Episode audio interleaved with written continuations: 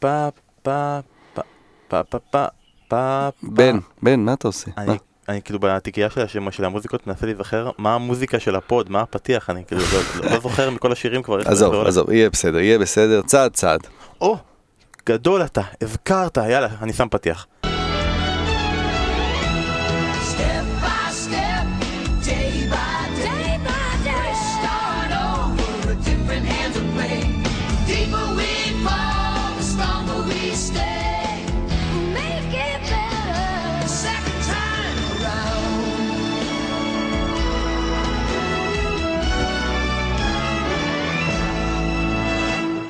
שלום וברוכים הבאים לבשירות עוד מלכותה, פודקאסט הפרמייר ליג של ישראל.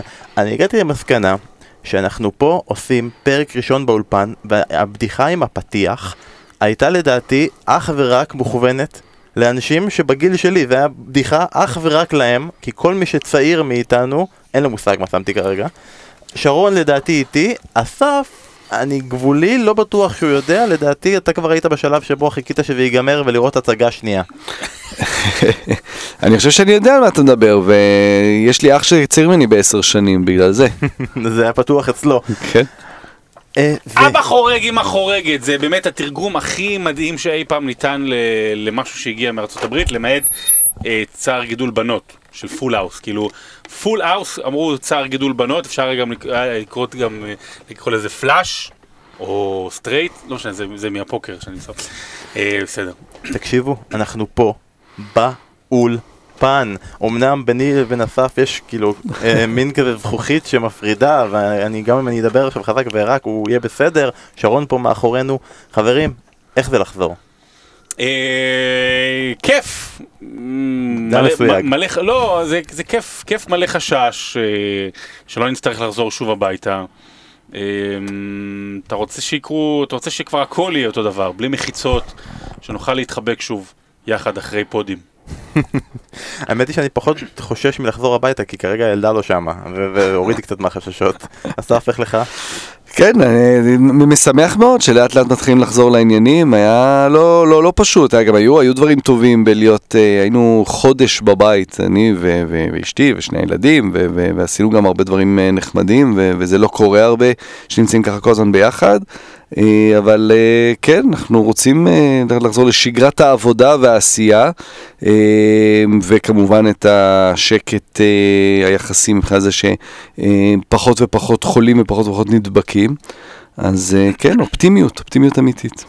אז רגע לפני שאנחנו ניכנס לזה, זה פרק קצת כללי, אין לנו עדיין כדורגל אנגלי, אנחנו נתייחס אליו, אמרנו נסכם את התקופה, נדבר קצת על כדורגל, נדבר קצת על מה שקורה, נחבר את הדברים, נגיד שלא היינו פה בעצם חודשיים, הפרק האחרון שהקלטנו זה פרקי הספיישל יורוויזיון, שהיו מדהימים וכדאי לכם עדיין להאזין להם. בתקופה הזאת עשינו כמה פרקים בזום, אז אם אתם עכשיו אלה שגם עכשיו רק חוזרים לשגרה ואתם צריכים להשלים את כל הפרקים, כי וואלה בבית לא יצא לכם, אז עשינו פרק על הישראלים הכי טובים שהיו בפרמייר ליג. עשינו פרק בחירות של שחקני פרמייר ליג, אני אסף ולירן ואני ניצחתי.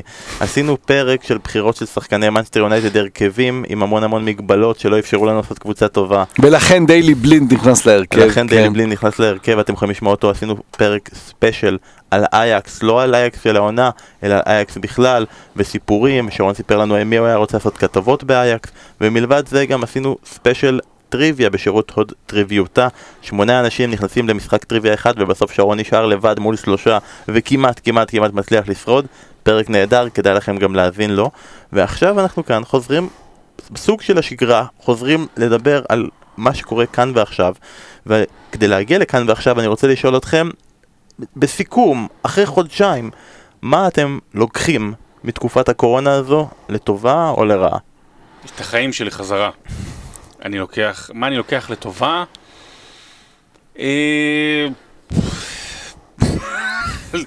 יש לך פלייסטיישן. אני- אני- לא, אני- אני בחור סקפטי כזה, אז- אז כאילו אני אומר, אוקיי, לטובה, ברור שבכל מצב יש... עוד באירופה הוא היה. בארץ- ברור שבכל מצב יש, יש משהו שהוא לטובה. העניין הוא האם הרע היה שווה את הטובה. זאת אומרת, אתה, אתה מבין מה אני אומר? אה, היה... ברור שלא, בגלל זה זה מגפה וזה רע, אז ולא זהו, היה- אז לא, אבל גם כל הבלגן מסביב. אה, היו, היו, היו, היו רגעים טובים עם, ה, עם המשפחה, עם הילדים, בסך הכל, כאילו, לפעמים כשיש overdose אז זה לפעמים מוגזם, אז אתה לא זוכר את הטוב, אבל היה הרבה טוב. ויש הרבה, הרבה צ'יזבטים אה, לספר לילדים ולנכדים וסיפורים ו- וכל מיני קשרים שאתה מוצא דווקא בתקופה הזו ולצאת עם הכלבה כש, כשיש סגר בחוץ ואתה אתה, אתה יודע שאתה בחוץ וכאילו העולם, העולם, העולם לא זז אז יש כל מיני רגעים ככה שאתה לוקח אה, וזוכר. אבל לא, כל מיני, כל מיני שריטות שאנחנו ניקח איתנו להמשך גם כשהכל יעבור. שריטות איזה מוז- אה, פסיכולוגיות כאלה. איזה מוזר ואסף, אני רוצה רגע לשמוע אותך, לדבר בהרגע על הימים לפני שבוע שבהם רצינו לצאת החוצה. עכשיו כולם רוצים רק להיכנס פנימה. החום הזה. ממש. אסף, איך לך, מה אתה מסכם, מה אתה לוקח, מה אה, השתנה בחייך בעקבות? אני חושב שבאמת הדבר הבסיסי הזה, הכדורגל, אה, תמיד הערכנו אותו כהוא תמיד שם. כלומר, הכדורגל ינצח הכל. לא משנה מה יקרה, הכדורגל שם, ולא משנה איזה דברים קרו, ותמיד ישחקו, ו, אה, וזה יותר חזק מהכל, ולכן גם אתה רגוע שאתה... את הקבוצה שלך אתה תוכל אה, לראות ודברים גדולים יותר ל- לתמוך בהם ולראות אותם וליהנות מהם ומבחינתנו גם שתמיד תהיה לנו איזושהי עבודה ו- ו- ובסיס לחזור אליו ופתאום זה נופל ואתה, ואתה גם מבין שבאמת זה לא בהכרח הדבר הראשוני, אחד הדברים הראשונים שיחזור כלומר זה, זה, אתה, אתה לא יודע לאן זה הולך אה, אז לשמחתנו זה מתחיל לחזור ו- ו- וכבר בחל- בחלקו חזר אה, אבל כן נותן אה, בכדורגל, בכלל בכדורגל הישראלי תמיד אוהבים להגיד, לדבר על צניעות. אז שם, נותן קצת צניעות כל העניין הזה של מקומנו בעולם. אני דווקא חושב שהסתכלנו על זה ככה, אבל אפשר גם להסתכל על זה קצת אחרת, שדווקא כל אמרנו אולי זה הדבר האחרון שיחזור, ומבחינת מבחינת תרבות, זה אחד הדברים הראשונים שחוזרים בסוף. מבחינת תרבות, לא, בסדר. זה ברור שבחיינו אה, עדיף שתקנה חלב מאשר לפני שתראה משחק כדורגל, אבל לעומת הקרבות שלו, הקרבות שלו מול הקולנוע, הקרבות שלו מול התיאטרון, דברים כאלה, הוא מנצח, הפאבים, הוא מנצח את הפאבים. אז כן. כאילו, בסיטואציה זה טוב. אני רוצה להגיד לכם שהבעיה שלי, מה שאני לוקח מה, מהקורונה ומהשינוי בתקופה הזאת, זה שאני לא לוקח כלום. וזה זה, זה ב- בעיה, כאילו, אה, היה לי מזל ששנינו אה, בתקופה הזאת המשכנו לעבוד, אומנם מה- מהבית, אבל בגלל זה לא- לא גיליתי שום דבר חדש, לא גיליתי שאני יודע לבשל או אוהב לבשל או כל דבר כזה.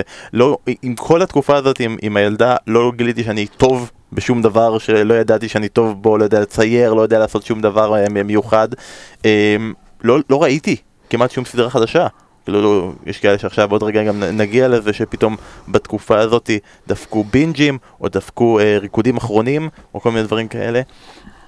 אני לא מכיר שום דבר חדש בעולם שלי שלא היה עד, עד חודש מרץ, מבחינתי זו הייתה תקופה קצת מבוזבזת, אולי, אולי, נחזור עליה עוד פעם ביולי, בעיקר עם, בחום הזה. אבל אם כבר אמרתי ריקוד אחרון, שרון, אבל זה ממש נכון מה שאתה אומר על טלוויזיה, סליחה, לפני ששרון מתייחס ל- לג'ורדן. אה, ג'ורדן. ש... ש... ג'ורדן אני. באמת תמיד רואה רק כדורגל, כלומר זה, זה, זה מה שאני אוהב, זה מה שאני יודע, משחקים מפעם, משחקים מעכשיו, ופתאום באמת בחודשיים האלה, וואו, כמה סדרות ראיתי, כמו שבאמת בחיים שלי לא ראיתי, זה, זה משהו חדש. אבל ראית סדרות טובות, כאילו, אנחנו רוצים לעשות פעם פרק של לדרג את הסדרות הכי אז טובות. עכשיו אני יכול גם לתרום. ואסף כן. בלם אותנו כי הוא לא ראה שום דבר. מאז בברלי הילס 90-210 אין לי הרבה מה להוסיף, אבל uh, פתאום יש לי מה להוסיף, כן. אוקיי, חבר'ה, אנחנו נעשה גם מלוז פלייס וכל הדברים האלה. שרון, אמנם, אה, אנחנו לא נרחיב על זה, כי כל פודקאסט עשה על זה פרקים שלמים. וגם אתה גם בפייסבוק, הפודקאסט עושים, הפודקאסט עושים NBA, אה, מה שנקרא השלוחה שלנו, הספין-אוף של בשירות הוד מלכותה. אה, בברלי אה, ומל- ומלרוז. אז, אה, אז אה, אפשר להאזין, אה, זה כל, בכל הפלטפורמות, עושים NBA, פרק אה, ש- שלם על אה, ג'ורדן, שאתה משתתף בו? שאני משתתף בו. משתתף בו. אוקיי, אז יש, אתם יכולים ללכת לשם לעושים NBA, אבל בקצרה. אני יודע שאם אתם רוצים גם באריקות, אז יש גם את הפרק וגם פוסט בפייסבוק עם כמה מקורי. תגיד. באריקות זה אומר אה, פוד רק לכאלה שיצאו מהצבא לפני הזמן? וחתכו, וחתכו, ועכשיו אנחנו מנסים להחזיר אותם לפה ולהגיד, על, לדבר, לא לדבר על ג'ורדן, כן? מה פה, להיכנס לזה בדקה, אלא בדקה, אה, מה הסדרה הזאת הותירה בך, והאם אתה מסכם את זה כלמדתי משהו חדש, או אהבתי מה שראיתי, או לא אהבתי מה שראיתי. אני, האמת, הבוקר חשבתי על זה. אמ, אפרופו הכתבות שאני עושה, אז אה, יש, יש חשיבות גדולה מאוד לצלילים ולשירי הסיום והדברים. ואני חושב שמה שהסדרה הזו עשתה, זה נתנה איזשהו פסקול. היא נתנה באמת פסקול לגדולתו של מייקל ג'ורדן ובכלל לתקופה הזו. אה, יש המון המון אה, סייגים על, ה, על, על הסדרה, ומי שאומר שאי אפשר לבקר אותה אז אה, זה לא לעניין, כי יש הרבה ביקורת שאפשר לעשות על הסדרה עצמה, ו, ועוד הרבה הרבה הרבה ביקורות על ג'ורדן, ש, שהוא אדם לא, לא רחוק מאוד מלהיות מושלם, אה, אבל, אבל זה מרתק, הדמות הזו מרתקת, וזה קודם כל ולפני הכל מסמך היסטורי בעל חשיבות עליונה, אני לא אומר את זה סתם, לתרבות שלנו ולדורות הבאים, כי מדובר פה באדם שהוא בשורה אחת עם ביטלס ועם אלוויס ועם מקדונלדס ו- וכל הדברים, ואני אני לא אומר סתם, כאילו כל הדברים, ונייק וכל הדברים האלה ש- שהם אה, הפכו את התרבות הפופולרית שלנו, התרבות המודרנית למה שהיא, הוא שגריר מאוד חשוב של אמריקה בסוף המאה ה-20, וטוב מאוד שהסדרה הזו יצאה. זה מקפיץ אותי רגע לשאלות של הקהל, כי אני חייב רגע, זה פשוט מתחבר. אה, שי לוי שואל, על איזה כדורגלן או אדם היית- בעולם הכדורגל הייתם רוצים שתהיה סד, סדרה כמו בריקוד האחרון? אני חושב שהתשובה ברורה. כבר נעשה עליו סרט, והוא הסרט, הוא, הוא כ- כ- כדוקו הוא הרבה יותר טוב, וגם אני אסביר לכם למה. על מרדונה, כמובן היה סרט שנה שעברה, לכו תראו, זה נראה לי כבר בכל הערוצים. שם מרדונה לא היה חלק מהסרט, זאת אומרת, הוא לא השתתף בעשייה, הוא אפילו התעצבן כשהסרט יצא, הוא לא היה מוכן לבוא לאירוע הפתיחה, וזה סרט דוקו מדהים. בג'ורדן זה הכל, הוא בחר, הוא לקח, הוא עשה, אז רק שתבינו, זה הרבה יותר אה, עמוק והרבה יותר שואל שאלות קשות גם על אה, דייגו ארמנדו מרדונה. יש לך מישהו חוץ מאמיר גולה? אה, הייתי שמח לראות סרט כזה, או סדרה כזו על אה, קנטונה, אה, כי השינויים הם מאוד גדולים, הדברים שקרו מסביב, אה, זה, זה מישהו ש... שהיה מעניין לראות, ודייוויד בקאם גם. אוי, דוד בקאם זה מעולה. כן. אה, כי זה הולך להרבה מקומות, ו- והרבה מדינות, ו- והרבה נושאים גם מחוץ לכדורגל, אז זה אולי שתי דמויות ש- שהייתי שמח לראות עליהם משהו כזה. כאילו אני רוצה להגיד שהיה מאוד מעניין לראות סדרה שעוקבת אחר העונה האחרונה של אלכס פרגוסון ועם ההחלטה שלו ולראות בבית אותו מחליט שהוא לא ימשיך וההתלבטויות וההחלטה שנופלת ברגע שהם זוכים באליפות ואיך בעצם שער של ון פרסי הוביל לאלכס פרגוסון לעזוב את הכדורגל. אבל נראה לי שזה כאילו הבעיה בסדרה הזאת שכאילו ה- הנרייטור לא, לא כיפי, לא, לא, לא, אתה, לא, אתה לא רוצה לשמוע אותו מדבר, אז זה קצת בעייתי. אני לא מבין מה הוא אומר. אתה לא מבין מה הוא אומר, אז אתה לא נהנה ברגעים שהוא מדבר. ואגב, אותו דבר נגיד לארסן ונגר, כי גם שם יש תהפוכות, אוהבים אותו, לא אוהבים אותו, מנסים לגרש אותו, מנסים להשאיר אותו. השלבי פרידה ארוכים יכול להיות מאוד מעניין, אבל לכו, אפרופו סדרת דוקו, אז לכו תראו לא דוקו, סדרה רגילה, מישהו שאפשר היה לעשות עליו דוקו, אריק אנטונה. אם אני לא טועה, קוראים לסדרה מורדת, או מרדן, משהו מרד, לא משהו כזה. סדרה צרפתית מצוינת, אריק אנטונה מככב שם בתור שחקן, לא בתור קנטונה. אה, פשוט הבן אדם הזה מדהים. ולא חייבים ללכת לראות דוקו, כי אשכרה חזר הכדורגל, לא רק חייבים לדבר על כדורגל, אלא לראות כדורגל, ואנחנו עוד רגע נגיע לכדורגל הזה, אבל אנחנו כחלק מהחזרה לשגרה, אמרנו אנחנו נעשה וי על כל הפרוטוקולים, וחלק מהפרוטוקולים זה חידה של אסף. אני יודע שהיה לך קשה, אבל בתכלס עשית חידה אחת עם איזה 54 סעיפים, אז כאילו עשית חידות לכל תקופת הקורונה, אבל הפעם חידה יותר צנועה.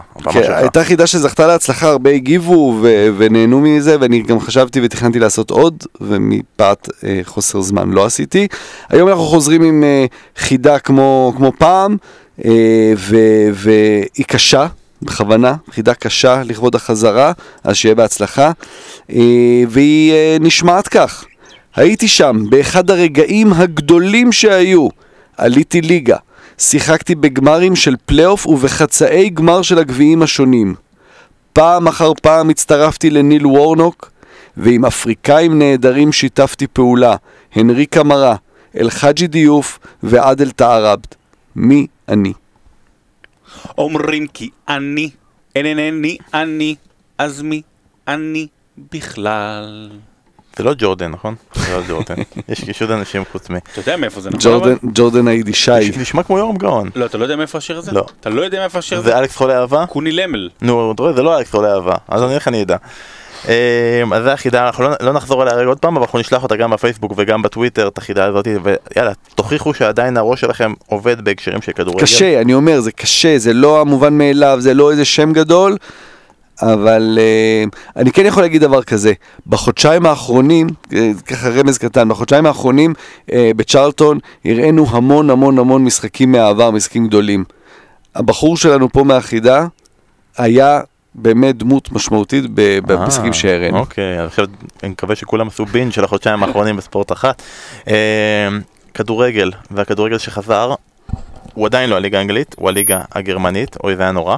אה, איך היה לכם ביום שבת לחזור לדבר על כדורגל שעוד לא קרה ואתם עוד לא יודעים את התוצאה שבו? הליגה הגרמנית חזרה, עשינו אולפן, היה, היה בהתחלה מאוד מאוד מרגש, אתה יודע, גם פה בערוץ, אה, שוב, זה לחזור לחיים, היה פה אפילו הרמת כוסית חגיגית, זה משהו שקורה באמת רק בחגים, ואפילו לא בכזו כמות, כי באמת היה פה שמחה גדולה שחוזרים לעבודה, וכולם אה, חוזרים אה, למה שהם אוהבים, וזה קצת היה כמו אירוע חגיגי לפתיחת יורו, יורו לצערנו לא, לא יהיה כרגע, אבל אה, באמת זה היה ברמות ההתרגשות הזו, וגם זה אולפן חדש שאנחנו עושים, אז זה היה באמת כיף. אה, וגם אתה יודע שהמון המון אוהדי ספורט צפו, כי לא היה משהו אחר לראות. אחר כך, אתה יודע, עוד פעם, זה כיף גדול, יש איזה לבטים איך, איך זה עובר, כמה זמן זה יחזיק מעמד בלי קהל כ, כ, כמוצר צריכה, אה, וגם להתחיל לאט לאט אה, להבין ו, ו, ולאהוב את הדברים הקטנים, וגם בונדסליגה, ומקווים שיבואו, יחזרו עוד ליגות. אה, זה עדיין לא שם, אתה יודע, ברמת העשייה, ברמת ההתרגשות, הכל, אבל אנחנו לאט לאט בדרך לשם. אתה גם חווה את ההרגשה שזה עדיין לא שם, אבל אנחנו בדרך לשם? או שאתה כבר שם? אני, לא שם? אני קמתי בשבת בבוקר אה, לקראת האולפן הזה ב, כמו, בהתרגשות כמו באחת הפעמים הראשונות ש, שעשינו אולפנים, שעשינו שידורים, שאני, שאני שידרתי, ו, ובאמת היה, כאילו עברו בסך הכל חודשיים מהפעם הקודמת, אבל כאילו עולם ומלואו. ו... ונכון, ברור, אנחנו לא משקרים, אנשים רואים בעיניים שלהם, ברור שהכדורגל בלי קהל זה לא אותו כדורגל כמו שאנחנו זוכרים אותו.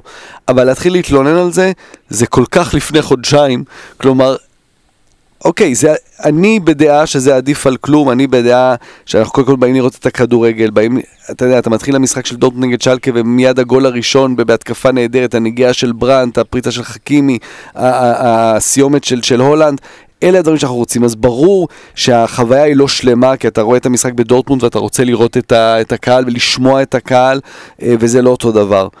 אבל זה לעומת לשבת בבית עוד פעם ולראות עוד איזה שידור חוזר, איזה תוכנית סיכום של, אה, של אה, יורו 84, וואלה, אז עדיף את הדבר הזה. ו... לא, וגם ראינו, האמת, כאילו באמת, אני, אני מודה שזה, הציפיות שלי היו יותר גרועות ממה שבאמת היה, היה במציאות, כי בסופו של דבר אתה, השדרים שלנו עשו את העבודה טובה, כי הם דיברו יותר, אוקיי, כי יש מקום לדבר כשהשקט לא יישמע, אבל דורטמונד משחקת נהדר, ו- ובאמת זה ליגה שכיף לראות. ויש כל האלה שהם כאילו, זה כיף להיות אנטי, אז כזה, אה, אם הם לא מתחבקים אני לא יכול לראות את זה, אני חייב לראות אותם מתחבקים וזה לא אותו דבר, אנחנו נדבר גם על העניין הזה של הקהל ועל האופציות החלופיות שמציעים אה, בכל מיני ליגות, איך מתמודדים עם העניין הזה ואם זה טוב או לא. בואו רגע נלך לליגה שלנו שעדיין לא קורית, אז בואו ניתן מסגרת, כי בתקופה האחרונה אני מבין כל עוקב אחרינו שבשלב מסוים דריפטד אווי והפסיק לעקוב אחרי מתי הליגה האנגלית חוזרת או מה כרגע הקבוצות עושות ואם יש אנשים שעדיין עקבו כל רגע מה קורה בכל רגע בחיים של אה, השחקנים בליברפול אז כל הכבוד להם כי זה היה מאוד מאוד קשה לעשות את זה ומתישהו אתה כבר קצת בורח ורק מתעדכן אה, אה, מה הדסון אודוי עשה הפעם. אז השבוע החליטו לעשות את הצעד הראשון בתוכנית החזרה שזה אומר לחזור לאימונים ללא מגע עדיין כדי לעשות את זה הם התחילו בתחילת השבוע לעשות בדיקות קורונה לכל השחקנים והצ- והצוות המקצועי והאנשים מסביב למועדון בכל קבוצות הפרמייר ליג ואחר כך הצטרפו אליהם גם קבוצות הצ'מפיונשיפ ואחר כך נד- נדבר גם על מה קורה בליגות הנמוכות יותר. מתחילים אימונים ללא כדור, התוכנית היא שעוד שבוע או שבועיים אחר כך יתחילו עם כדור והרעיון הוא, הקונספט הוא שב-12 ביוני לדעתי 12 ביוני הליגה תתחיל כדי להסתיים באוגוסט ויהיה לנו חבל על הזמן כמות של משחקים.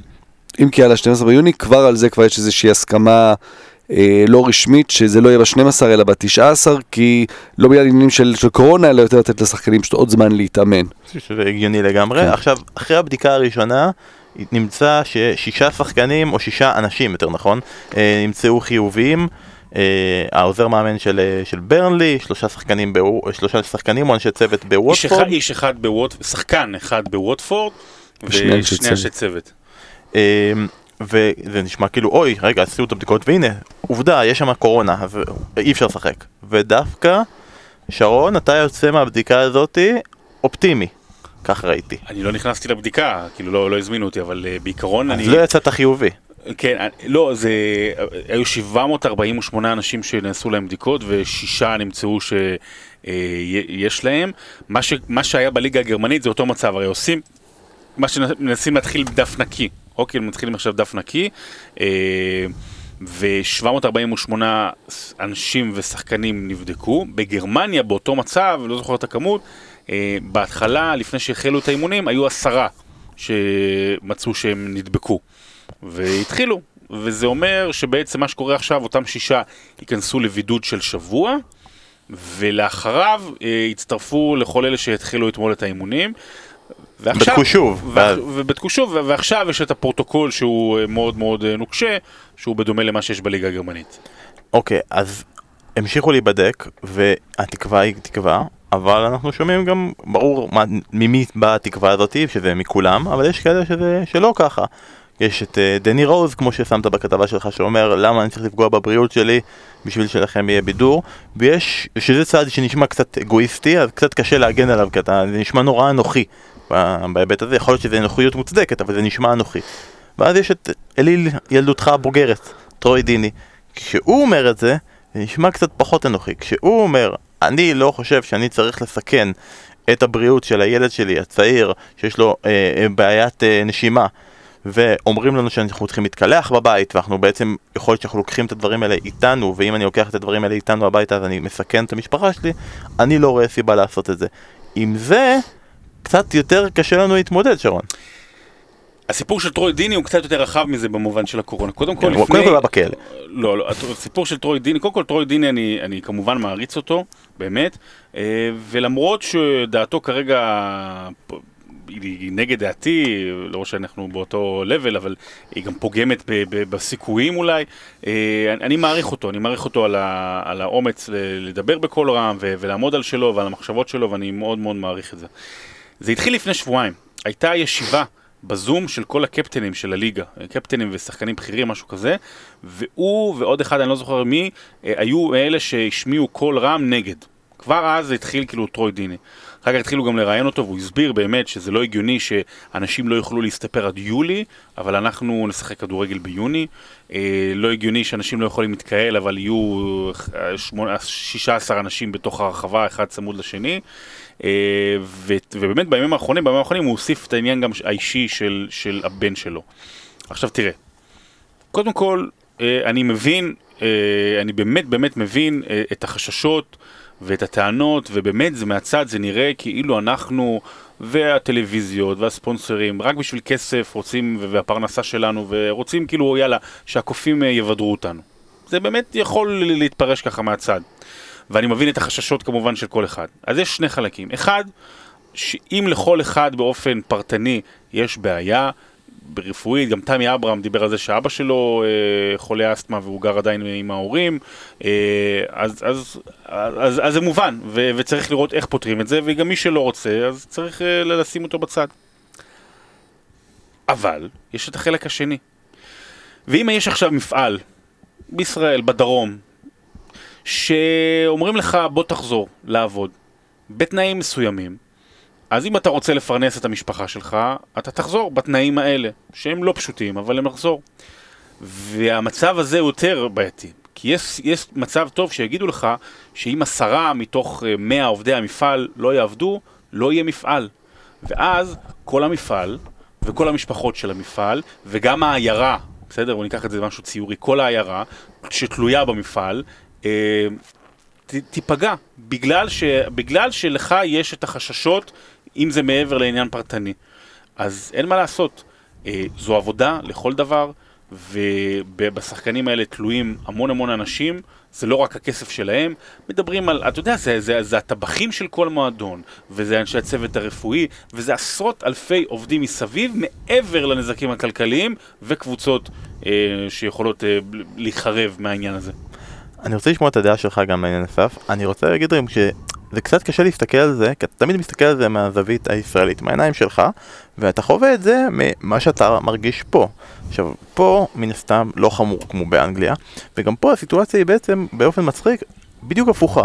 כלומר, פה כל ההגבלות לאט לאט יורדות והחיים חוזרים לשגרה ודווקא שחקני הכדורגל עדיין נמצאים באיזשהו סגר, אנחנו אולי נתייחס לזה, הם, הם, הם בהגבלה בזמן שהכל פרוץ וזה.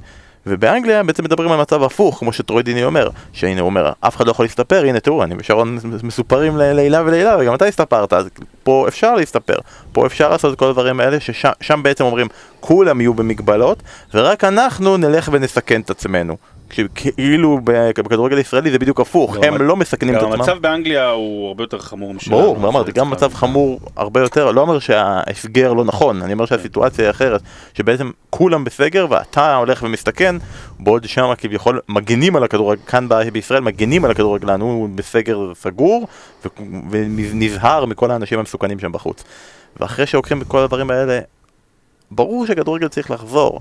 איך צריך להתמודד עם זה? האם אפשר באמת לבוא ולהגיד, חביבי, יש קורונה, יש סכנה, אתה יכול לא להשתתף בה, זה לגמרי בסדר, אנחנו מקבלים הוראה שאי אפשר להוריד לו במשכורת או כל דבר כזה, אבל אי אפשר לעצור קבוצות שלמות כי שני שחקנים לא רוצים לשחק. כן, תראה, הוא, קודם כל העניין הזה עם הבדיקות האלה, של שהם מצאו עכשיו שישה, אז כמו בכל דבר, כל אחד יכול, כל צד ייקח את ה... יסיק מזה דברים שיחזקו את העמדה שלו. אבל כשבודקים כל כך הרבה אנשים ומוצאים רק שישה בארץ שיש בה לא מעט חולים, מבחינתי זה מאוד מעודד. כלומר, זה, זה מראה עכשיו, זה שזה... גם שישה שאין להם שום, אה, כל השישה אין להם שום סימפטומים, אף אחד לא כן. חולה, הם מה שנקרא אס- אסימפטומטיים. כן, תחשוב על זה, נגיד דוגמה באמת מה שהיה בטורקיה, שהודיעו שהכדורגל חוזר, ואז באחת הקבוצות הבכירות, מי זה היה? זה המשקטה של גדסר, כן. לא זוכר? חצי קבוצה, כן. חולה קורונה. כאילו זה משנה, מה? כאילו זה משנה, כן, התוצאה, הקבוצה ממילא בעונה הבאה השחקן כן. הזה עובר מבשקטה של ואז גלת באמת, כמו דינמו דרזדן כזה, שהיה כמה שחקנים, ואז כן. באמת הקבוצה לא משחקת כרגע כדורגל כן. עליהם. שגם, בגרמניה זה גם שונה, כי שם יש את החלוקה הזאת לאזורים, ומה שהוחלט לגבי דרזדן, אה, שבאמת הם נכנסו לשבועיים הסגר, כולם, לא היה נכון אם למשל אה, זה היה קורה לנירנברג לצורך העניין, כי בביירן, ה- ה- ב- בחבל הארץ ביירן, הכללים הם אחרים. אה, או בגרמניה הכללים הם אחרים לפי, לפי האזורים אה, אה, השונים. יש כללים לגרמנים, ליהודים. כן, נירנברג, לא סתם נתתי את הדוגמה הזאת. קשה להתמודד, קשה להתווכח עם טרוי דיני כשהוא מביא את העניין הזה עם הבן שלו. קשה להתמודד עם זה. אני כן שם בצד השני שכמובן בהרבה מאוד מקרים אתה שומע שזה תמיד בא מאנשים, מקבוצות, גם בישראל, גם שזה בא מקבוצות עם אינטרס.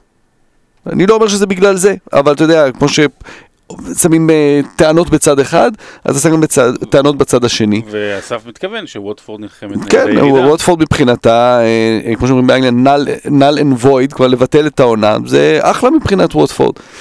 אה, אבל שרון נגע בנקודה הכי משמעותית, ורואים את זה ב- באחד הפרקים בעונה הראשונה של סנדרלנד. מה זה אומר ירידת ליגה? על, על השחקן, טרוי דיני, גם עם כל העבר שלו, בסוף עליו זה ישפיע פחות. ירידת ליגה או זה שלא ישחקו את העונה הזו. אז כן, נכון, אנחנו משחקים כדורגל לא בשביל כסף, אבל זה המצב. כלומר, הליגה האנגלית, הפרמייר ליג לא הייתה כל כך זוהרת וכל כך נוצצת עם כל השחקנים הגדולים, עם המשכורות האלה, אם לא המצב כמו שהוא כרגע והתלות בכספי טלוויזיה. יש פה עונה שכבר שוחקה מעל 75%. הם כאן אומרים לדחות ונשחק את העונה הבאה. שיחקו פה חלק גדול מהעונה הזו. לפני שאתה חושב על העונה הבאה, בוא נסיים כמו שצריך את העונה הזו, בוא לא נוותר על עונה ששוחקה כבר ברובה עם המחשבה של מה יהיה בעונה הבאה. ואז גם אני חושב על זה שבפרמייר ליג באמת זה הרבה יותר פשוט לסיים את העונה בלי קהל, עם רק טלוויזיה, גם מהבחינה הכלכלית. כמו כשתכף נדבר על ליג 1 וליג 2, שם, שם זו בעיה. בלי קהל, זה באמת יכול להיות מכת מוות לקבוצות גם אם ישחקו. בפרמייר ליג אתה יכול לשחק כרגע אם מקפידים על כל הכללים ומראים בגרמניה בינתיים זה נראה שזה אפשרי, אז אם י- י- יקפידו על כל הכללים כמו שייקבעו, ש- ש- שישמרו על בריאות השחקנים, אז, אז צריך לנסות ל- לחזור לשגרה כלשהי. אמרת ווטפורד, אני מסתכל על הטבלה, ווטפורד כרגע, של- תבינו את- ההקשר שאתה אומר, היא במקום ה-17 עם 27 נקודות, אותה כמות נקודות כמו בורנמוף שכרגע יורדת ליגה אם הליגה נעצרת, עם שער אחד יותר. כלומר, יש מצב שהשער הזה מבחינתה זה כל מה שמשנה את העובדה של יאללה, תבטלו את הליגה, לא אכפת לנו, תורידו אותם, אנחנו ניצלנו. טרוידיני גם אמר, אתה יודע, זה משהו חשוב שהוא אמר, "אה, מה אתם מאיימים עליי שאוקיי, שלא יהיה כסף? אז מה, אני גדלתי בעוני, אני יודע, הכל בסדר, אה, אין אין לי שום בעיה להיות ברוק אגן, הוא לא יהיה ברוק, כי הוא כמובן אה, הרוויח מספיק בקריירה שלו, אה, אז בסדר, הוא לא רוצה לחזור, קבל את זה, תשאר בבית, הקבוצה תחליט, לא יודע, לשלם לך או לא. שלום על ישראל, כאילו, אני, אני אומר את זה אפילו ל- ל- לטרוידיני הגדול. אה, מצב מאוד מאוד אה, מסובך שם באירופה, אני מקווה שזה יסתדר עד היורו. ושישאירו גם את כל הערים, כן. חשוב לנו שישאירו את כל הערים. אמ, וגם, אתה יודע, אני די כאילו, אני, אני מכבד את ערכי ה, כאילו השחקנים ואת הר, את הרצונות שלהם. הנה, גם בכל הדיון על הכדורגל הישראלי אני הייתי הכי בצד של ה, איך עושים להם את זה, זה לא הומניטרי והכל. אני עדיין חושב ככה, אבל זה לא משנה כי הם מפרים את זה חבל הזמן. אמ, אבל בהקשר הזה, אתם מדברים פה כאילו סיטואציה, כאילו ביום יום, כן שואלים את השחקנים מה הם רוצים, ואומרים להם, דני רוז אומר זה מסכן את הבריאות שלי. לא, כי כשאמרו לך בוא נשחק 50 ומשהו משחקים בעונה, ובתוך כדי, כדי עונה נלך לעשות משחקי אימון פה ושם, אמרו לך, ב... ואז תעשה שבוע חופש, ואז ניסע למח... למחנה אימונים בארצות הברית, כי שם הכסף, ואז ניסע לסין וזה, אז שאלו אותך אם זה טוב לך או לא טוב לך, כן בא לך, לא בא לך, אתה רוצה לשחק בליגת אלופות, רוצה לנסוע לפה, רוצה לנסוע לשם, בוא נגיד שזה, זה... אתה חותם על החוזה ובאותו רגע לא באמת שואלים אותך יותר מדי שום דבר בעבודה הזאת, ולא שואלים אותך מתי אתה רוצה שיהיה אימון או מתי אתה רוצה שיהיה משחק, כשקובעים את המשחקים בטלוויזיה, לא שואלים אותך אם זה טוב לך שיום שני או שאתה שומר על הילד באותו יום, זה יום חופש שלך או משהו כזה, אז קצת קשה להתחבר לדבר הזה. אותו אה, דני רוז שהחוזה שלו מסתיים ב-30 ביוני 2020, כן? כלומר שיש, יכול להיות שהוא מבחינתו, עוד פעם אני אומר, אני, זה ציני, אבל דני רוז מבחינתו עדיף לא, לא לשחק יותר העונה. כי אז אחרת הוא ישחק בלי תשלום, כי... לא, כי... גם כי... כשהוא שיחק הוא לא שיחק, עזוב, מה זה משנה. כי החוזה שלו מסתיים, נגמרת העונה, ומתחילים עונה חדשה, ומי יודע עכשיו מה הוא צריך עכשיו להיפצע, תכף שנגמרת העונה, בואו גם מה נסיים. קשור הדברים, דני רוז, דורון דיני זה עוד אפשר לדבר, אבל דני רוז, מה מה קשור ללהעלות את המורל? כי א' כן, להעלות את המורל, אבל אתה לא לא, רוצה להעלות את המורל, לא צריך להעלות דווקא. במובן הזה כי גם הקבוצה טרוי דיני, עם כי כל הקבוצה הכבוד. שלך, עזוב שהוא כרגע בניוקאסל, נכון? כן, כן, כן. אז במקרה יכול להיות שלא לא יקרסו גם אם יהיה 100 שנה קורונה, אם קונים אותם, אבל... יש כל כך הרבה אנשים שתלויים בזה שתואיל בטובתך לשחק ווואלה, לשחק אה, ולא להתפרע וללכת למסיבות כל הזמן אה, לחודש חודשיים, ת- ת- תספוג את המכה ותשחק, כאילו, מה, זה לא בשביל המורל, בשביל שאנשים לא יקרסו כלכלית, שהקבוצה שלך לא תקרוס, או קבוצות אחרות. בשביל שתהיה ספורטאי, שאומרים לך שאפשר, אז לך תהיה מקצוען ולך תגמור את העבודה. זהו, דני רוז עצבן אותו, אחר, באמת, השעון לא, עצבני, הוא- ניתן לו רגע להירגע. היה לו קטעים שגם היה מעצבן לפני, נכון? מה שהוא עושה עם טוטנאם, זה לא, אני... חבר'ה, אני. מבין, מבין למה שלחו אותו לניוקאסל. אסף, במשפט, ההצעה של מגרשים ניטרליים שככל הנראה יורד מהפרק, הבנת את זה? הבנתי את זה, אה, כדי ללכת למקומות שאפשר, ככה כולם יוכלו לשחק בעצם, בלי שיבטלו לקבוצה אחת שלא תוכל לשחק בבית או משהו כזה. מחקרים מראים שעברו ובדקו משחקים בלי קהל, מגרשים בלי קהל, משמעותית הקבוצה הביתית פחות מנצחת. אה, אז זאת אומרת, אה, בעצם אין הבדל בין לשחק בבית בלי קהל לבין אה, מגרשים ניטרליים, אה, אבל בגרמניה מראים לנו שאם אתה מקפיד על, על איזשהו פרוטוקול, אתה יכול גם לשחק בבית שלך, אז לתת את היתרון הקטן הזה לקבוצות, אני, אני בעד ש, שישחקו בבית פשוט. כן, נראה לי שהיה את הפחד הזה ש- שהאוהדים יבואו ויקיפו, וגם איזה פחד שיש בו גם איזושהי הצדקה, כי ברגעים האחרונים שהיה כדורגל עוד לפני הקורונה, אז ראינו אוהדי פריס סן ג'רמן מתכנסים מחוץ לאיצטדיון ודברים כאלה, אבל כאילו, תקפידו שזה לא יקרה, ותגידו שזה לא יקרה, וגם ככה, אה, גם באנגליה יש עדיין אווירה של פחד, יש את האווירה של פחד שלנו של, של סוף מרץ. אז ברגע שיש אווירה של פחד אתה לא כזה ממהר אה, ללכת לחבק את כולם עבירה של פחד של אה, מרץ 1940. זה נכון. ודבר אחרון בהקשר הזה, יש את העניין הזה של לא קהל, ואיך מתמודדים עם זה. ומיטב המוחות מנסים לחשוב איך אפשר להתמודד עם זה בדרום קוריאה, שזה מיטב המוחות, אה, משמיעים מוזיקה ו- ו- וקהל מושתל בהתאם לאירועים. בגרמניה החליטו שזה קודש הקודשים וזה הקהל והקבוצות הם של הקהל וגם ככה הקהל לא, לא רוצה שהם ימשיכו, אז לא נעצבן אותם עוד יותר, ושמרו על השקט. אה, בישראל עדיין חושבים מה לעשות עם זה, למרות שעד שהליגה הישראלית תחזור כבר יהיה קהל, כי ה- כן, גמר קורונה. ובאנגליה, שיעשו, קולות של נעמות. באנגליה זה, זה התלבטות, כי אתה, כל, כל העונה, כל החיים, כל הזמן, אתה כל הזמן מנסים להסביר לך שאתה הקבוצה, והקבוצה היא בשבילך. וכאילו, ואתה הדבר הכי חשוב למועדון בסופו של דבר, אתה, אתה והוא זה ככה, אתם ביחד.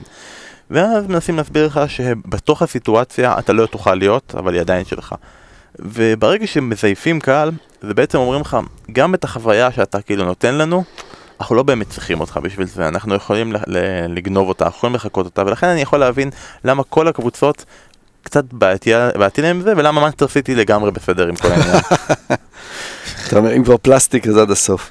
כן, לא, עם זה אני מסכים, אתה יודע, וזה לא שקר, בטח באנגליה, בטח בכדורגל האירופי, המועדונים מגיעים מתוך הקהילה, אז, אז, אז אי אפשר לרמות, המועדון עדיין שייך ל- לקהילה ולאוהדים, וגם אם יהיו כמה חודשים כאלה, כמה משחקים כאלה, אז זה, זה לא אמור לשנות את, ה- את, ה- את הערך הבסיסי הזה של הקשר בין אוהד למועדון שלו. ונסכם רגע את העניינים של החדשות, ואסף בעדכון קטן, ממש בקצרה, הפעם אין לנו שיר, כבר עברו חודשיים ומשהו, אז אין לנו שיר לפינת הליגות הנמוכות, אבל תספר לנו כי בליגת ליג 1 וליג 2, בעיקר בליג 2, המצב שונה לגמרי. כן, ליג 2 כבר בעצם אה, אה, הקבוצות הצביעו והחליטו לסיים את העונה, ולסיים את העונה, אה, לא לבטל אותה, אלא לסיים אותה כפי שהמצב כרגע, אבל בגלל שבליגות האלה יש כל כך, יש 24 קבוצות, ובעצם אף פעם לא מגיעים באותו, בטח בשלבים האלה של העונה, לא, לא כל הקבוצות שיחקו את אותה כמות משחקים. אז הוחלט לספור בעצם... אה, אה, נקודות בפ... או נקודות תיאורטיות או נקודות הפסד, כמה, כמה נקודות קבוצה הפסידה ולא כמה היא הרוויחה. ואז בעצם לפי זה לעשות את החישוב שאם היו משחקים אותה כמות משחקים, היו מגיעים לטבלה כזו או אחרת. בליג 2 זה לא שינה יותר מדי, במובן הזה ששלוש הראשונות נשארו שלוש הראשונות. אה, כן, השנייה, אה, סווינדון עברה את הראשונה קרו אלכסנדרה, כי הם שיחקו משחק פחות, ולכן בעצם סווינדון, קרו אלכסנדרה ופלימוס עלו ליגה, כן, שלוש הראשונות, אה, ואז יש גם ארבעה מקומות פלייאוף, שאת הפלייאוף כן מתכננים לשחק. כלומר, ארבע קבוצות שבפלייאוף כן עוד אמורות לחזור ולעשות את, ה, את המשחקים. בליג 1 אה, אנחנו עוד לא שם, בליג 1 אה, כנראה בסוף השבוע תהיה החלטה. לפני כמה ימים התחושה הייתה, או מרוב הקבוצות יצאה מין, אה, מעין, אה, יצאו קולות שרוצים להמשיך את העונה. ביומיים האחרונים זה נראה שלא, שדווקא הולכים לכיוון של אה, לבטל. ושוב, אני חוזר למה שאמרנו קודם, בליג 1 וליג 2 יש מעט מאוד שידורים, הטלוויזיה היא לא, היא לא משמעותית שם, משדרים בדרך כלל כש... יש את הפגרות נבחרות, אז פתאום משדרים, ופה ושם בסופי שבוע משדרים כשיש משחק גדול, בין, בין יריבות גדולות, אבל הטלוויזיה לא משמעותית, שם באמת הכסף הגדול מגיע מקהל. כלומר, קהל שמגיע וקונה כרטיס. ובלי זה, באמת הרבה קבוצות יפשטו רגל. ראינו העונה מה קרה עם ברי, עם קבוצות אחרות, עם בולטון ש- שהייתה על סף פשיטת רגל. אה, אז בלי קהל זה, זה מאוד משמעותי. בליג 1, אה, המצב בטבלה הוא כרגע שקובטרי ורודרם הן ראשונות והן גם יעלו. מה שכן מעניין שם זה שוויקם שבמקום השמיני שיחקה אה, שני משחקים, משחק או שניים פחות מהקבוצות האחרות ולכן אם עושים את החישוב הזה של נקודות תיאורטיות היא עולה עד למקום השלישי.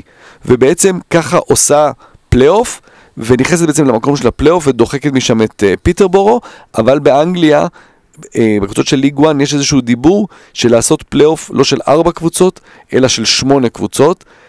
חלק מזה זה דחיפה משמעותית מאוד של סנדרלנד, שנמצאת כרגע במקום השביעי, ובעצם תדח, נדחקת החוצה, אה, וזה לא יאמן אם עוד פעם סנדרלנד, המועדון הזה, לא יצליח לעלות. ש... בוא נבהיר, מקום שביעי עם אותו כמות נקודות כמו המקום השישי, כן, כלומר ממש כן. על קורונה. הם לא יעלו ליגה, ואני לא יודע כמה עונות נטפליקס עוד יסכימו לעשות בלי שפעם אחת יהיה פה סיפור triumph והצלחה, כאילו זה כאילו, זה כזה לא אמריקאי מה שקורה בסדרה הזאת, זה, זה לא ייאמן, אה, אז אתה מבטיח לעדכן אותנו אם זה יהיה בהחלט. פלייאוף של 4 או פלייאוף של 8, וגם מתי מתכננים לעשות את הפלייאוף הזה, מתי בכלל מדברים על זה, ש... אה, יש כבר מועד מתי הליגות יחזרו? לא, לא, לעונה הבאה התכוונתי, לעונת 2020-2021. לא, כל עוד אה, לא לא לא מסיימים את העונה הזו, אז אה, אתה עוד לא שם בכלל, כן. רק צריך להגיד שבליג 2 דיברנו על עולות ועל פלייאוף, לא דיברנו על יורדות, כי יש שם קבוצה שהיא במקום האחרון, סטיבנאג', אבל היא לא תרד, כי כזכור, בליג 1 ברי אה, נסגרה העונה, ויש שם 23 קבוצות, אז ברי כאילו יורדת, ואז יש עוד יורדת. אז בעצם זה, זה ברי מכסה את, ה, את היורדת, יורדת אחת בליג 1, וגם את היורדת האחת מליג 2 לחובבים. Mm, הבנתי אותך. טוב, אנחנו ממשיכים עכשיו קצת מההווה להווה של מה אנחנו עושים כרגע בתקופה הזאת בפוד, ואנחנו עושים את המשחק שנקרא שומרי הממלכה. אה, אנחנו בשלב רבעי הגמר, ואני רוצה לשאול אותך, שרון, לפני שאנחנו מגיעים רגע לרבע הגמר, אני רוצה את, את ההרגשה שלך, כי לי, אני, אני הרגשתי שנעשה קצת עוול, אני לא יכול לשאול אותו, כי הוא לנדופיל, והוא לא, הוא, הוא לא איתנו. ברבע הגמר, ונדר סאר היה דו-קרב מנצ'סטר, בשמינית גמר, סליחה, בסיבוב הראשון. ונדר סאר פגש את אה, דוד הוא ניצח אותו בקלות, ומבחינתי, זה יותר מדי בקלות. אנחנו אוהבים נוסטלגיה. גם, אה, שוב, יש איזה שנתיים האחרונות של דוד דחיה שהן אה, קצת מרמות, אבל... תראה, בסופו של דבר ונדר סאר צריך היה לזכות. זה בסדר שהוא זכה. אני לא חושב שהפערים כאלה גדולים. אבל אה, דחיה היה במשך 4-5 שנים השוער הטוב ביותר בליגה. הוא במו ידיו אה, באמת אה, ניצח ליונייטד משחקים, הוא היה מדהים. הבעיה שאתה יודע, הוא חוץ מאליפות אחת כשהוא היה צעיר באחרונה של פרגוסון, שום תארים כמעט, שום כלום. לעומת ונדר סאר שהיה בגדולה. אין מה לעשות, אתה גם, אה, אתה, אתה גם ניזון, ההצלחה שלך בטח כשוער, ניזון, ניזונה מ- מדברים אחרים שקורים אה, מסביב. אז אה, אני מבין את הניצחון, אבל אה, אני חושב שצריך להעריך קצת יותר את דחיה. אני אגיד לך, ונדר סאר הזה אנחנו נפגוש אותו בהמשך ברבעי הגמר. אני אגיד שכרגע היו שני רבעי גמר. אה, שמייקל, ניצ... לא יכול להגיד כבר, עוד לא ניגמר, הוא ניצח את ג'ו הארט. עכשיו אנשים בטירוף, איך יכולתם, אתם יודעים, יש שמונה אנשים, מתייחסים אותם אחד מול השני. אם הייתי שם את שמייקל מול השוער הכי טוב ואת ג'ו הארט מול השוער הכי חלש, אז לאט לאט היה- היו מתקדמים, כאילו, אתה יודע. אני, אני, אני אגיד משהו אחד, אתה יודע, לגבי זה, שפרמייר ליג זה הליגה הכי טובה בעולם ויש שם שחקנים נהדרים, אבל ברמת השוערים, יש ליגות אחרות שאפשר למצוא, ליגה איטלקית וכזה, שוערים יותר גדולים, אם נלך 25 שנה האחרונות. זאת אומרת, ברמת השוערים, גם אם אתה מגיע לכמות- שוערים כזאת. של שוערים, לא לא מדברים פה על אני ארבעה מדבר- אני שוערים. אומר, זה שג'ו ארט הגיע לפיינל 8 של ליגה האנגלית ב-25 שנה פלוס האחרונות, אומר דרשני. אוקיי, והשוער השני שהגיע לרבע הגמר היה מפגש בין שני שוערים של ארסנל, היה דיוויד סימן נגד דיאן סלמן. אה, היה קצת יותר קרב לדעתי בפייסבוק, בטוויטר זה היה יותר קל. אה, ואני חייב להגיד שפה המקרה הזה הנוסטלגיה היא הפוכה, כי כאילו, אני לא יכול, בסוף כל מה שדייוויד סימן היה וזה שוער גדול והכל, כאילו תקעו לי רונלדיניו לראש וזה ממש משפיע על, הבחירה ועל ההחלטה שלי שכנראה הייתה שגויה, כי אני הצבעתי למן, אבל, אה, אבל סימן ניצח ואסף אתה מצדיק את זה? כן, כן, אני הצבעתי לסימן, אה, כי באמת הזיכרון הוא מהגול הזה, אבל אתה יודע, זה, זה גול אחד, זה לא, זה לא הקריירה שלו. סימן, באמת ההגנה היא של ארסנל, אנחנו מדברים על ארסנל במובן ההתקפי וה, והיצירתי, והוונגר עם ברקאמפ והנרי וכל מה שהיה מקדימה, והייתה שם הגנה.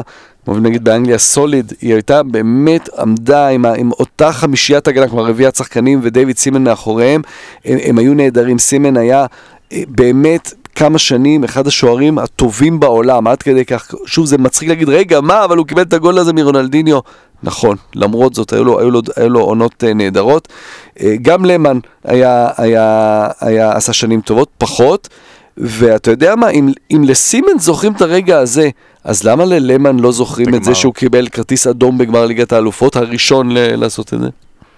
כנראה. זוכרים לו, כנראה זה- זה שכחתי. באמת אנשים זוכרים לו וזה הסיבה שהצביעו לסימן. ואני רוצה להשיק פה את הרבע גמר השלישי שיתפרסם מחר, יום חמישי אה, בטוויטר ובפייסבוק. היה לנו קרב ארסנל, עכשיו הוא בקרב ליברפול. בוא נראה אם הנוסטלגיה גם כאן תנצח ואני רוצה לשמוע את הדעה שלכם, אתם תהיו הראשונים שמצביעים כאן ואחר כך כמובן תוכלו להצביע גם בפייסבוק ובטוויטר כי אנחנו צריכים לצבור קולות. אה, יש לנו את הכאן ועכשיו שזה אליסון יש לנו את השוער, אחד משוערי העבר הגדולים של ליברפול בפרמייר ליג, שזה דיוויד ג'יימס אז זה העבר שלא הביא כלום, או הווה שכן הביא משהו. דיוויד ג'יימס היה אה, שוער טוב מאוד, אבל עם מלא מלא טעויות, המון עליות וירידות, אה, מאוד אה, סטגלן, נגיד את זה כך, באמת גם המון המון קבוצות. אני דווקא זוכר לו גם את, ה... דווקא את השנים המוצלחות מפורטסמוט וגמר גביע ודברים כאלה. אבל אליסון, אמנם רק שנתיים, אבל אה, אפשר לראות את השיפור העצום, ואני לא מדבר כבר מה שהוא עשה בליגת האלופות, אבל בפרמייר ליג, אחד השוערים הגדולים בתולדות הליגה. אז אליסון מבחינתי. כן, מספיק שנתיים אסף? אני לא יודע, אני לא, לא סגור על זה. אה, מקום רביעי בטבלת ההופעות בפרמייר לא, ליג. בסדר, מה, בכל הזמנים. אבל, אבל מה, כמות הופעות זה לא מדד ל- ל- לכמה אתה טוב. אה, כאילו, זה מדד קטן מאוד. נכון, לא, אני לא אומר שבגלל זה הוא מנצח, אבל אני אומר שזה משהו שכן צריך לקחת אותו בחשבון. קשה לי על אליסון על שנתיים לתת לו, לתת לו פה. אני, אה, אתה יודע, זה, זה מרגיש, זה נראה שאליסון שוער, ברור שהוא שוער יותר טוב מדייוויד ג'יימס. האם הקריירה שלו בפרמייר ליג תהיה גדולה יותר? רק הזמן יגיד. בנקודת הזמן כרגע, הקריירה של דיוויד ג'יימס יותר גדולה משל אליסון בפרמייר ולכן ליג. תצביע לו? אני אצביע על דיוויד ג'יימס. יאללה, אז יש לנו פה אחת אחת, ועכשיו רק נשאר לכמה אלפי אנשים בפייסבוק ובטוויטר לקבוע ולהחליט איך זה יסתיים. יש לנו עוד שני חלקים בפרק, לא ארוכים. שני חלקים. אחד זה קצת טיפה שאלות של הקהל, הם, הם, הם התגעגעו והם רצו לשמוע אתכם גם בסאונד הנהדר. ואז פנטזי? לא, אין אה. פנטזי עדיין. וואי, אני לא מאמין שיש אנשים כאילו עדיין שכאילו עדיין מדברים על פנטזי, אין לי מושג תחשוב. אני חשבתי על זה, דיב- דיברנו קודם על ההתרגשות שהייתה לנו בשבת אה, מהאולפן, וזה שהבונדסליגה חוזרת. איזה כיף היה לאנשים שמשחקים פנטזי בונדסליגה בשבוע שעבר, ככה ביום חמישי, שישי, שפתאום זה חוזר. עכשיו נכון, זה, זה, בונד, זה פנטזי שבו אתה רק מביא חלוצים מביירן ומדורטמונד, זה לא כזה, אבל זה חוזר. זה חוזר. קשה יהיה בפנטזי עם. החמישה חילופים והכל, שאתה יודע שכל רגע השחקן שלך יכול להתחלף, ויהיה- וגם כל מיני אנשים ינוחו, זה יהיה נוראי, יהיה יהיה פנטזי נוראי. אה, בוא נתחיל רגע, בוא נשאל, אתה ישר שואלים שאלה שקשורה, אליעד שואל, איזה קבוצות לדעתכם הכי הרוויחו מהקורונה? קבוצת אה, רמי לוי, שיווק השקמה. לא חושב שיש קבוצה שלא לא הרוויחה. אני לא חושב שיש פה הרוויחה, אה, תגיד, תמיד אפשר להגיד מי הכי לא הפסיד, אבל תמיד אפשר לטעון שהחלק התחתון הרוויח, כי ב- במצב הזה שבפרמייר לא היה איזה קבוצה שבדיוק הייתה בעלייה, שהיא הייתה ברצף טוב וזה עצר אותה, כולם שם היו ברצף על הפנים, כולם היו במצב רע, וחודשיים עצירה זה, זה דופק את כולם, בן. אז ברגע... אף אחת לא הרוויחה. כלום. אני לא אומר את זה סתם. אף אחת לא הרוויחה כלום. אף אחד לא... אם תבוטל הליגה אז תגיד אה, אם הרוויחה לא. אף אחת לא הרוויחה כלום. שאלה הבאה. יאללה, אני לא, לא אתווכח על זה. אה, בן שפון שואל מה דעתנו על חלק מההצעות החדשות בפרמייר ליג, כמו חמישה חילופים, מיקרופונים לשופטים, רעיונות מיד עם הירידה למחצית ועם, ועם הספסל תוך כדי משחק. אני חייב להגיד קודם כל שאני לא שמעתי על חצי מהרעיונות האלה. אה, על רעיונות עם הספסל תוך כדי משחק לא יקרה. בוא נדלג על זה, אני גם אחר כך אסביר למה. אה, רעיונות מיד עם הירידה למחצית קורה, ב... לא מיד, אבל בסוף הירידה למחצית, אני חושב שכאילו לאט לאט גוזלים מ- כאילו מעמד המאמן, שכביכול אמור להיות השיחת מחצית הגדולה הזאתי, לאט לאט כאילו גוזלים משם עוד ועוד זמן, שמה אמרת להם? לא יודע, נכנסתי והם כבר יצאו, כאילו זה לא, לא נשאר שם זמן. אה, מיקרופונים לשופטים נחמד, כאילו, מעולה. נחמד. בלי קשר לזה, זה צריך, אה, צריך להיכנס. כן. וחמישה חילופים נראה לי בסיטואציה הקיימת, זה פשוט דבר הכרחי. חמישה חילופים זה נהדר, חמישה חילופים זה, זה בלי קשר, זה, זה, זה, נ- חשוב לסיטואציה הקיימת, זה חשוב אה, בכל מקרה, אה, זה ממש יכול לשנות את המשחק, אה, אה, שיכניס, ייתן בעצם מחשבה חדשה למאמנים. איך להשתמש בחמישה חילופים.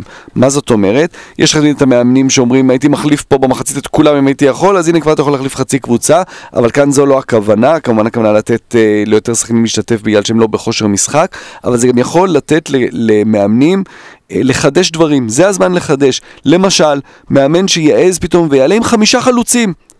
ינסה להשיג את ה-1-0 מהר, דקה 25 תחליף, אחד או שניים, תחזור לאיזה מערך, אבל תפתיעו, תנסו לחשוב מחוץ לקופסה. אה, אנחנו התחלנו עם בונדסליגה, אם כבר אנחנו נראה את זה שם, כי שם באמת יש תמיד חשיבה חדשה ו- ו- ו- ומאמנים שמנסים לחדש, אבל החמישה חילופים נותן את האפשרות לעשות משהו חדש במשחק.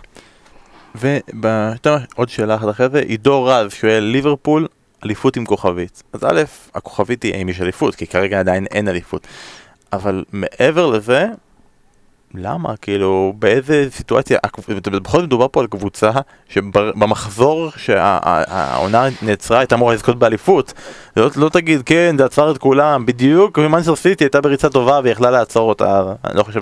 הכוכבית היחידה זה האם תהיה אליפות. ברגע שהעונה תימשך, אז העונה ואליפות מוצדקת לגמרי. אה, ושאלה אחרונה לך, אסף, דניאל אור טועה, חורף או קיץ, פרט, הסבר ונמק. אני של קיץ, אה, אני מעדיף שיהיה חם, וגם בימים אלה אני לא אומר. את זה, על פני אה, גשם וקר, וכל אחד מצטנף בתוך עצמו, והצוואר כואב, ובאסה ללכת בחוץ שאתה נרטב, תן לי שמש תמיד. תראה, זו שאלה לא הוגנת בשבוע כזה, כאילו אם אתה שואל את זה שבוע אחר, ברור שקיץ, אבל בתקופה כזאת... אז בגלל זה אני אומר את זה אפילו עכשיו. אבל זה בעיה, כי זה לא... בחורף, קר וגשם אז אתה לא רוצה להיות בחוץ. עכשיו, בקיץ אתה כן רוצה להיות בחוץ, בכלליות, אבל לא בחום כזה, אתה רוצה להיות בפנים. עכשיו, אתה איש של בית, זה לא כל כך חוכמה, אתה אומר, גם- אם זה היה חורף, גם אם זה היה קיץ, הייתי אני אוהב אני- בבית. אני- הייתי בבית, ויש מזגן, ויותר קל, יותר קל להתמודד עם המזגן והחום, מאשר עם הקור. מקור, כי גם להדליק מזגן על החום בבית זה נוראי, אתה מתייבש וזה כואב לך הראש, ו... אז אני מבין, אבל, אבל זו תשובה משקרת קצת, זה קצת, זה קצת רמאות. אה, ודבר אחרון, לפני סיום, אה, אמרנו שנתייחס קצת לחזרה של הכדורגל הישראלי, יום שבת הבא, אנחנו אשכרה, חלקנו נהיה במגרשים, אנחנו, אתם לא, וזה כיף לנו, לכם לא, אה, אה, סתם, אבל אה, הכדורגל הישראלי חוזר, ו... אני חושב שגם די מהר, גם הם, גם אתם תהיו. כולם חוץ יהיו. מהמאזינים שלנו שאוהבים רק אוהבים רק ליגה אנגלית, ואני יכול להבין את זה. זה חזרה, אחרי חודשיים ומשהו, שזה לא סתם חודשיים ומשהו שאתה עוקב אחרי חלון העברות ורואה מה הקבוצה שלך עשתה בעיירה הציורית טירול באוסטריה ודברים כאלה, אה, אה, אלא פשוט תקופה שפשוט לא, לא ידעת מה הם עושים, ונ- ואפילו לא, לא נכנסת לאינסטגרם שלהם ולא זה, ולא ידעת שיש כדורגל, זה כמו הפעם הראשונה. אז אמרתי, כל אחד יספר על הפעם הראשונה שלו. אז הפעם הראשונה של שרון, שהיה צריך לצאת עכשיו, ל- ל- להתחיל כתבה על הכדורגל הישראלי, אז הוא יספר משהו, אה, אייל גולן, וזה, פעם ראשונה עם אייל גולן תמיד לא נשמע טוב, הפועל מרמורק, yada yada yada. אה, אסף, הפעם הראשונה שלך של הכדורגל, ספר לי. הפעם הראשונה שלי הייתה בכלל בהולנד, אז אה, כי גדלתי בהולנד בתור ילד, אז אה, נוותר על זה, נשמור את זה לפעם אחרת. אה, לא, סיפרנו את זה בעצם בפרק על אייקס, סיפרנו על המשחק זה. באנו לארץ, ואבא שלי, שחזרנו לארץ, נולדתי בישראל, ואבא שלי לקח אותי להפועל ירושלים, באימקה, וזה היה נורא כיף. בשנתיים הראשונות יש זיכרונות, אבל השיא הגיע בעצם אחרי שנתיים, סוף עונת 86-87, מחזור 29, מחזור לפני הסיום, הפועל ירושלים צריכה לנצח את ספרים חולון בבית כדי uh, לעלות ליגה, והייתי שם עם uh, שני חבריי הטובים, uh, אורי וניתאי, והיינו בני 11. בואכה 12, ואתה, ו- והפועל ירושלים עולה ל-1-0 משער של שלומי מלכה בדקה ה-86, ואנחנו שמחים, ו-7,000 איש באימקה מאושרים, ו- ובאמת ראינו את עליית הליגה, ואז בדקה ה-94, אה, ליאון פנסו משווה לאחת-אחת, ושברון הלב שם לימד אותנו מה זה להיות אוהדי הפועל ירושלים, ומשם באמת היה את האכזבה הגדולה ב-2002 עם, אה, עם אה, רעננה, 2002-2003, אבל זה היה ההבנה של מה זה להיות אוהד של קבוצה שאני- ש... ש... כבר נגמר תיקו, ועדיין אם, הפועל הייתה מנצחת שבוע הבא, שבוע אחרי, במחזור האחרון בשעריים, אז הייתה עולה ליגה, לכולם היה ברור שזה לא יקרה, ואכן היא הפסידה, וצפרירים עלתה במקומה. זה המש- המשחק שאתה אה. מדבר זה המשחק שרץ כאילו ביוטיוב, ששיה בסוף בוכה, למה לא זה, זמן? בדיוק. אוקיי. למה הוא לא נתן לעשות חילוף? חילוף. שהוא רצה לעשות חילוף, וצבי שריר לא נתן לעשות חילוף. שיהיה היה המאמן של הפועל ירושלים אז. זה הזיכרון הבאמת הכי משמעותי הראשון שלי מכדורגל, שגם בנה את סוג האהדה שלי והאהבה שלי לאורך השנים. יפה, זה סיפור טוב, זה באמת סיפור טוב, אני אספר סיפור אה, קצר ואני אסיים. הסיפור על איך נהייתי אוהד מכבי חיפה, סיפרתי אותו, בטח לא פה, כי זה לא מעניין אף אחד פה, אבל בהקשרים, אני גר בכפר סבא, אה, כאילו לקחו אותי לראות את המשחק של כפר סבא נגד מכבי חיפה בקטע של הנה כפר סבא, והלכתי על הצד השני, וזה סבבה, ו... מעבר להגיד אני אוהד מכבי חיפה עד, אה, עד בערך הייתי בן 13 ועשיתי מנוי והתחלתי לנסוע למשחקים, לא היה בזה הרבה. אבל אה, אני לא זוכר באמת את זה, אני זוכר את הסיפור והכל, אני לא זוכר את המשחק. המשחק הראשון שאני זוכר כחוויה, אה, הייתי מביא כדורים. במשחק בין הפועל כפר סבא לבית"ר ירושלים. אה, אה, הייתי מביא כדורים עם, עם בן דוד שלי, ואלי אוחנה היה מאמן על הקווים של בית"ר, אז לא של, אה, כן. אה, לא של אה, כפר סבא. ומה שקרה שם זה שכפר סבא הובילה 1-0, ונמאס לנו להתמסר עם הכדור.